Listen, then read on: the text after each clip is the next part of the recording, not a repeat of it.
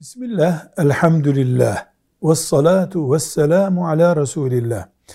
İslam tarihi hicret takvimi üzerine kuruludur.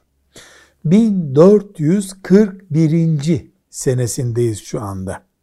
Bu takvim Ömer bin Hattab radıyallahu anh'ın halife olduğu dönemde yani Resulullah sallallahu aleyhi ve sellem'den 3 veya 4 sene sonra Ömer'in talimatı ile Müslümanlar için takvim başlangıcı olarak hicret esas alınsın düşünüldü.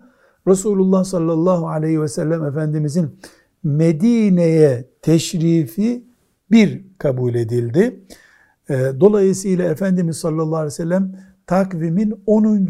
senesinde Rafik-i Ala'ya yükseldi. Ebu Bekir radıyallahu anh 12. senesinde Rabbine kavuştu. Yani bugün 1441 zinci seneyi gördüysek eğer Resulullah sallallahu aleyhi ve sellemin hicretinin de 1441. senesi demek oluyor.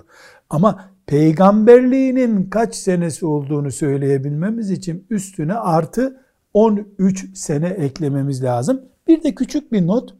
Bu takvim ay hesabıyla yapılıyor. Kamer gökyüzündeki ay hesabıyla yapılıyor. Bu da yaklaşık 10-11 gün öbür güneş takviminden daha küçük olması anlamına geliyor. Velhamdülillahi Rabbil Alemin.